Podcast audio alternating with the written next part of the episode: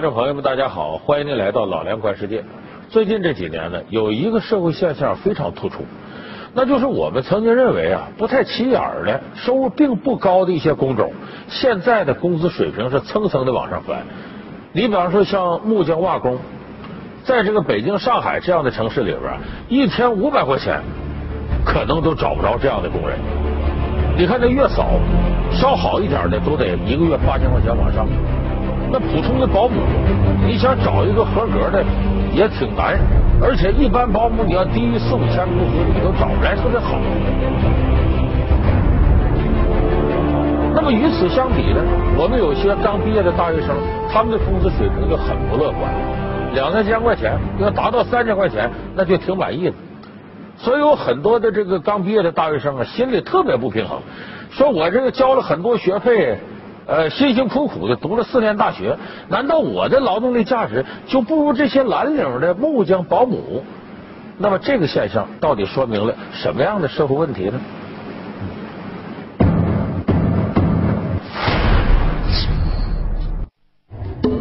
二零一四年，国内一线城市蓝领工人低职高薪现象引发热议，一面是看似体面、月薪三四千的白领。一面是干体力活、月薪过万的蓝领，如此收入倒挂，凸显了怎样的社会现实？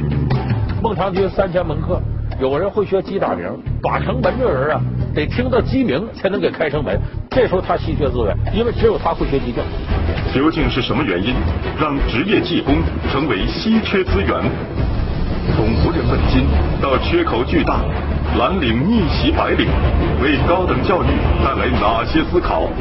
从看重学历到看重技能，从移民政策的变化到重点大学的教育转型，高校生如何才能为明天的就业做好准备？没有金刚钻，别揽瓷器活。本期老梁观世界，和您聊聊技工高薪不是传说。你看，说蓝领收入超白领，很多这个大学生不平衡。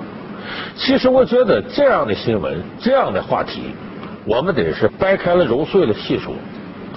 首先一个呢，我觉得这个话题里边有一半是有水分的。为什么呢？你看啊，说这个木匠在北京一个月挣到上万，很正常。保姆啊、月嫂啊，收入也很高。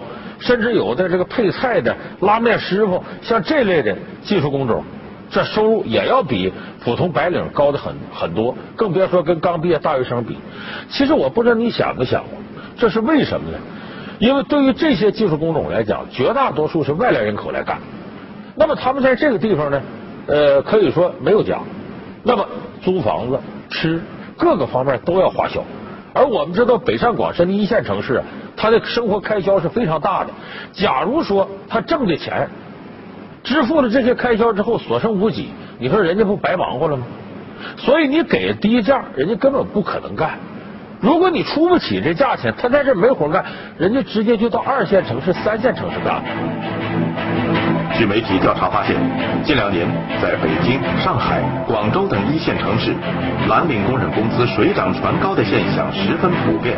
二零一四年六月，北京一家公交公司招聘夜班司机，给出的薪酬高达八千元，而这还不算最高的。呃，夜班司机的工资待遇呢是比白班司机稍微低一些。白班司机呢，我们最高的像马云这司机。呃，这工资待遇呢，每月能达到九千块钱左右吧。我是从两千年正式转岗成为一名职业驾驶员的。然后我刚开始听说的时候，我的月收入是八九百块钱。现在呢，我的月收入是八九千。同样，一家饭店在网站招聘配菜师，表示会根据应聘者的能力，给到四千至八千元不等的薪酬。除了可以享受每周双休、年假、三餐免费、住宿有补助等福利，每年还有两次涨薪的机会。那么像今年以来的话呢，在这个餐饮行业啊，比如说呃有一些这个像拉面师啊，像这个冷菜的配菜员啊，或者说是还有一些像美容美发行业的美发师啊，有些独特技能的这些这个蓝领工作呢，他们的涨幅超过了百分之五十。日前，由北京市人力社保局刚刚发布的二零一四年度九十个职位工资指导价位中，也印证了这种趋势。包括发电运行值班人员、储运人员、西式面点师、铸造工等三十六个蓝领岗位，综合价位的年平均工资均达到五万元以上，比上一年都有较大幅度增长。所以我说，这样的现象，说什么什么收入过万了、蓝领了，基本上是一线城市，三线城市你看不到这样现象。所以我说，这是第一点。第二个呢，你看，凡是收入特别高的这个蓝领。他都不是简单的那种工人。我们很多可能觉得，哎呦，这木匠、保姆、月嫂都比我收入高。你以为月嫂技术含量低吗？咱们这个观众朋友里肯定有，就是刚要了孩子的小两口，你俩人忙活一个孩子都不见得忙不过来。现在带个孩子多费劲呢。有的不会给孩子喂奶，不会抱孩子，孩子有点毛病不知道怎么办了。你以为月嫂技术含量低吗？养活一个孩子，把孩子让他健康茁壮成长，这个技术含量是很高的。我们做月子餐，它肯定不是很好吃。为什么？它没有什么，不能放味精啊，不能放这，不能放那，仅仅就是靠一点盐、一点生姜给它提味。那么一定要做的好看，这样好看了，它就有食欲。就是凡是这种高收入的蓝领，要么是他技术含量非常高。你比方说，现在有的木匠，他的水准是很高的。你看有的拉面师傅，人家带着配方来的，那这里边是有技术含量的，这是一种；要么是特别能吃苦。你要说这北京跑那快递的，有的一个月收入过万，你知道快递的日子多苦？一天天不亮就起来赶紧送去，他计件的，而且各个地方来回跑，这天特别热的时候，他们冒着中暑危险来来回回的，一趟又一趟的，多辛苦啊！你要能吃了这辛苦。我们亲爱的大学生们啊，你要能吃了这辛苦，你也能挣这些钱。所以就说，一个是北上广深这些一线城市抬高了生活成本，它直接推高劳动力价格；第二个就是我刚才说这个，要么有技术含量，要么能吃苦。你像说有的城市的蜘蛛人，就就就是到这个高楼大厦给擦玻璃那个，他不光是辛苦，他不危险吗？也很危险的。上学的时候，都是在发头疼，睡在四楼。回家自己。既然这么危险，你为什么还选择这份职业呢？那个时候想起能高很多钱，所以有一些行业它挺特殊，人家收入高是正常的。像以前我们节目里说到那个，比方说这个打捞死尸的，或者这个殡仪馆给死人美容那个，收入非常高，一般人都不愿意干，人家能干，没什么可记住的。我说到这儿，可能有的这个朋友不太服气了。那确实有的这个工种，它就是比过去收入高多了。你像你现在有的，比方说上门那修理工，修理个水暖，修理啥，一张嘴就要好几百啊。有的这个什么送外卖那个，你看着他的这个工钱都比过去高。饭店那你说刷盘子刷碗那个，那能有啥技术含量？是现在你工资低了也招不上来，这又怎么回事呢？我认为这个现象是非常讲理的，就是社会化的分工呢。让这个蓝领阶层越来越专业化。那么这个时候你会发现呢，这个行业的人不是越来越多了，而是越来越萎缩了。就是它是由稀缺决定价格的，就像我们到这劳务市场似的。你说这个人会刮大白，那就他来了；那人就会扫地，他他肯定是会扫地，他就挣不多少钱。就这是由稀缺资源带来的。可现在呢，又有更多的人不愿意从事这种体力劳动了。相反，使这个行业成了稀缺资源了，它当然就值钱了。孟尝君三千门客，有人会学鸡打鸣，这算什么本事？没人拿当回事啊。可是孟尝君想要老早脱离这个城市，连这个把城门的人啊，得听到鸡鸣才能给开城门。这时候这个就起作用了，咯咯咯一声叫唤，把这守关的骗过来。这时候他稀缺资源，因为只有他会学鸡叫。一边是大学生扎堆就业难。一边是技术工人的用工荒，一直高薪的背后，凸显了怎样的社会趋势？从过去的自力更生到现在的外包生活，人们的劳动价值观发生了怎样的变化？这样的变化与劳动力价格上涨又有哪些关联？没有金刚钻，别揽瓷器活，老梁观世界，技工高薪不是传说。正在播出。你看，咱很多人不愿意让孩子去干这些蓝领的，啊，考大学啊，一定得走学历教育。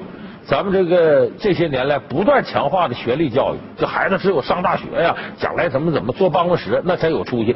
这个观念起了非常重要作用，它造成很多读书的学生不愿意半道学职业教育，不愿意到这个中职学校去学门手艺，就想上高中、上大学走学历教育。结果很多人并不适合干这个，有的上了普通的大学毕业以后一无所长。就这个是由一种价值观念的判断带来的。再有一个本来。直接进入这行的人，他由于待遇各个方面的东西，也不愿意在这行里混。你像我们说这个六零后、七零后农民工，扎扎实实的在城里干这些服务性行业。但是八零后、九零后农民工，很多人不愿意从事这样的行业，嫌他苦，嫌他累。所以这时候也出现了，就是没有多少人愿意进入这行业，而原来应该从事这个行业的人呢，他有直接的门槛进来呢，他又不愿意在这待脱离。所以一点点变得呢，有技术的蓝领，它的数量越来越少。就咱们前些年出现所谓民工荒，其实不是民工荒，它是技工荒。虽然蓝领工人的薪水不断提高，但是很多技工学校却面临着招不满学生的困境。以福建省福州市的一所技校为例，二零一二年，该校原计划招收五十名纺织专业的学生，结果只有一人报名。报名的才一个学生，变成这个这个专业，我们到时候就没办法开办。我们福州是要大力发展这个纺织业，特别是呃长乐那一带。但是这个专业今年就很奇怪，由于生源不足，技校实际录取的学生分数都偏低，基本上只要报名的学生都会被录取。虽然一些技校推出不少优惠政策，但很多家长坦言，把孩子送到技校来实属无奈的选择。同样，对于刚刚就业的大学生来讲，到一线去做蓝领也并非初衷。比起蓝领，他们更向往白领的生活。另外，再有一点呢，我们生活方式的改变，就现在这个生活方式改变，伴随着独生子女现象揉到一块了，就是普通的家务活、普通的家里的这些劳务，孩子干不了。你像修个灯泡、修个洗衣机、水暖有点问题，像这个。在过去，这不是什么专业技术。你像我们这么大的人，很多人干这个都没问题，都熟悉这些东西。等我们的父辈那就更厉害了。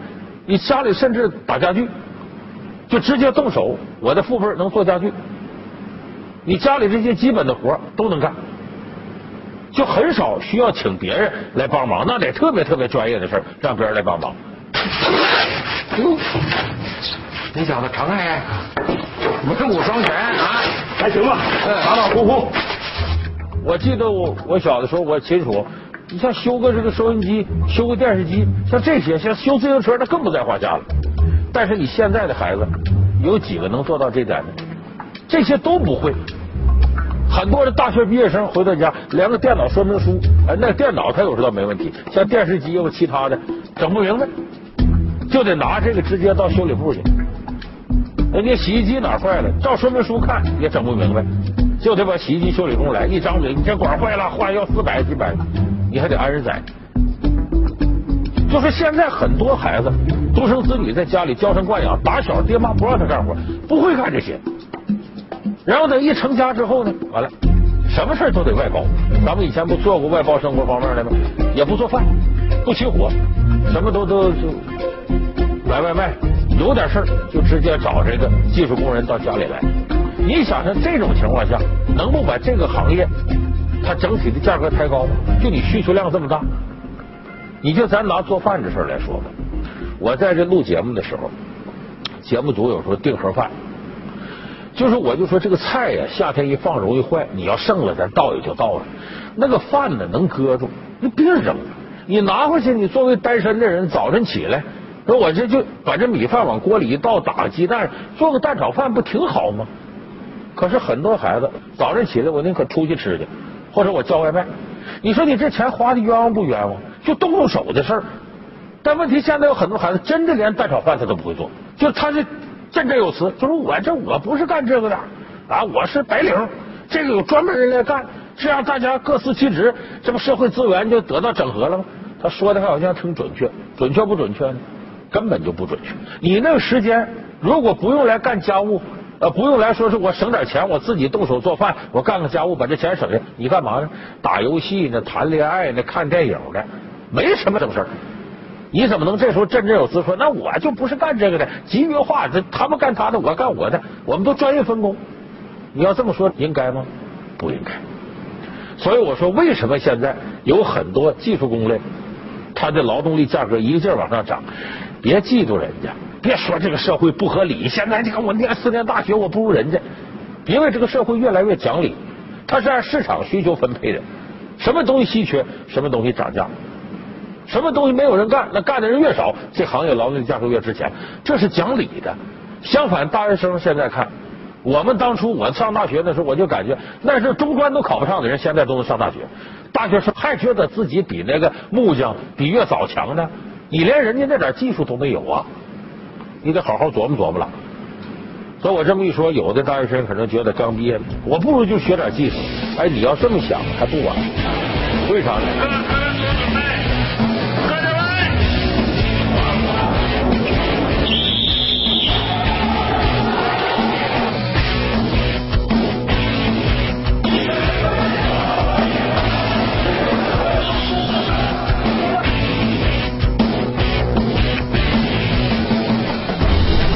上最难就业季，大学生回炉技校是否值得鼓励？从澳洲移民新政到国内名校的转型，蓝领工人为何成了全球通吃的香饽饽？上大学接受高等教育，还是念中职接受职业教育？高学历与一技之长能否兼得？做逆袭的蓝领，你愿意吗？老梁观世界，技工高薪不是传说。稍后播出。我们现在这个社会是缺乏这个蓝领技工。我只是熟练技术工人。咱们现在中国假如有七千万技术工人的话，其中熟练工、高级技工也就占百分之五到百分之十。我问过很多工厂的管理者，还有一些公司老板，他说原先那个技工啊水平很高，现在这高水平技工越来越少了。你像有的，比方说修锅炉的、修水暖的这行的，过去的技工到了去一看就明白，现在有的技工照图纸研究半天都研究不明白。就是这个行业现在需求量很大，因为你就像美国，它科技比中国发达多了吧？但是美国绝大多数的工作岗位其实并不需要本科生、研究生去完成。你的高中毕业，掌握熟练技术就能干，而且你的收入并不比本科生、研究生差。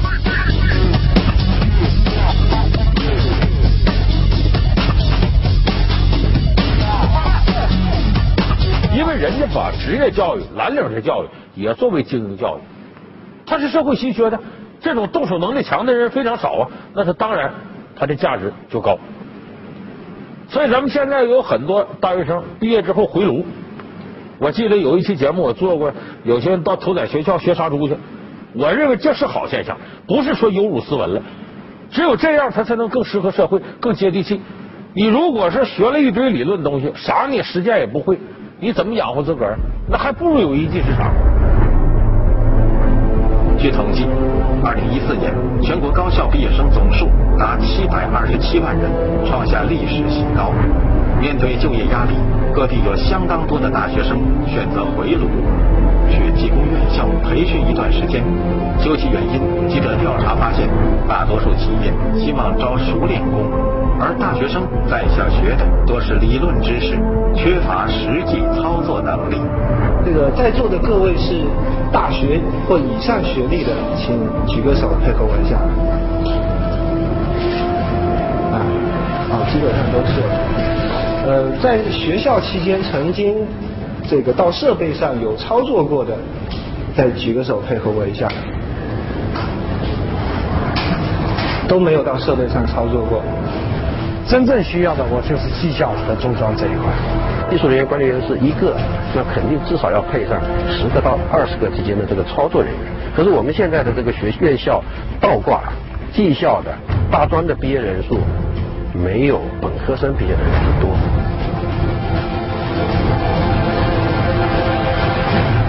所以我说，现在有的大学生进入蓝领的技校去回炉，我认为这是很好的现象。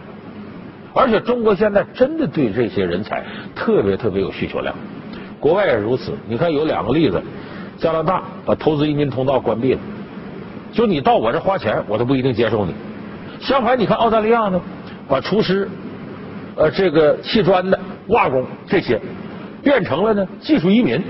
就你看着这最普通工种，你可以凭借这个到澳大利亚去永久移民，而且人家厨师一个月大概五千多澳元，等于人民币差不多三万了。就人家非常重视这类技术工人，他也是经过多少年发展，经过白领蓝领的区别，最终发现那白领不见得比蓝领就高贵。那蓝领有的时候在社会上的实际价值是非常大的，所以人家愿意抬高这位置。那中国眼下也意识到这个问题，这些年职业教育上不断加大投入，而且最近呢，呃，教育部包括教育部在内的六部委推出了一个现代职业教育体系的规划纲要，里面就提到呢，全国现在这些高校里头，应该有一半左右的高校，尤其是地方本科院校，应该向职业教育转化，这其中甚至包括二幺幺、九八五这样的名校。现在有一些高校设置课程，你比方什么播音主持专业。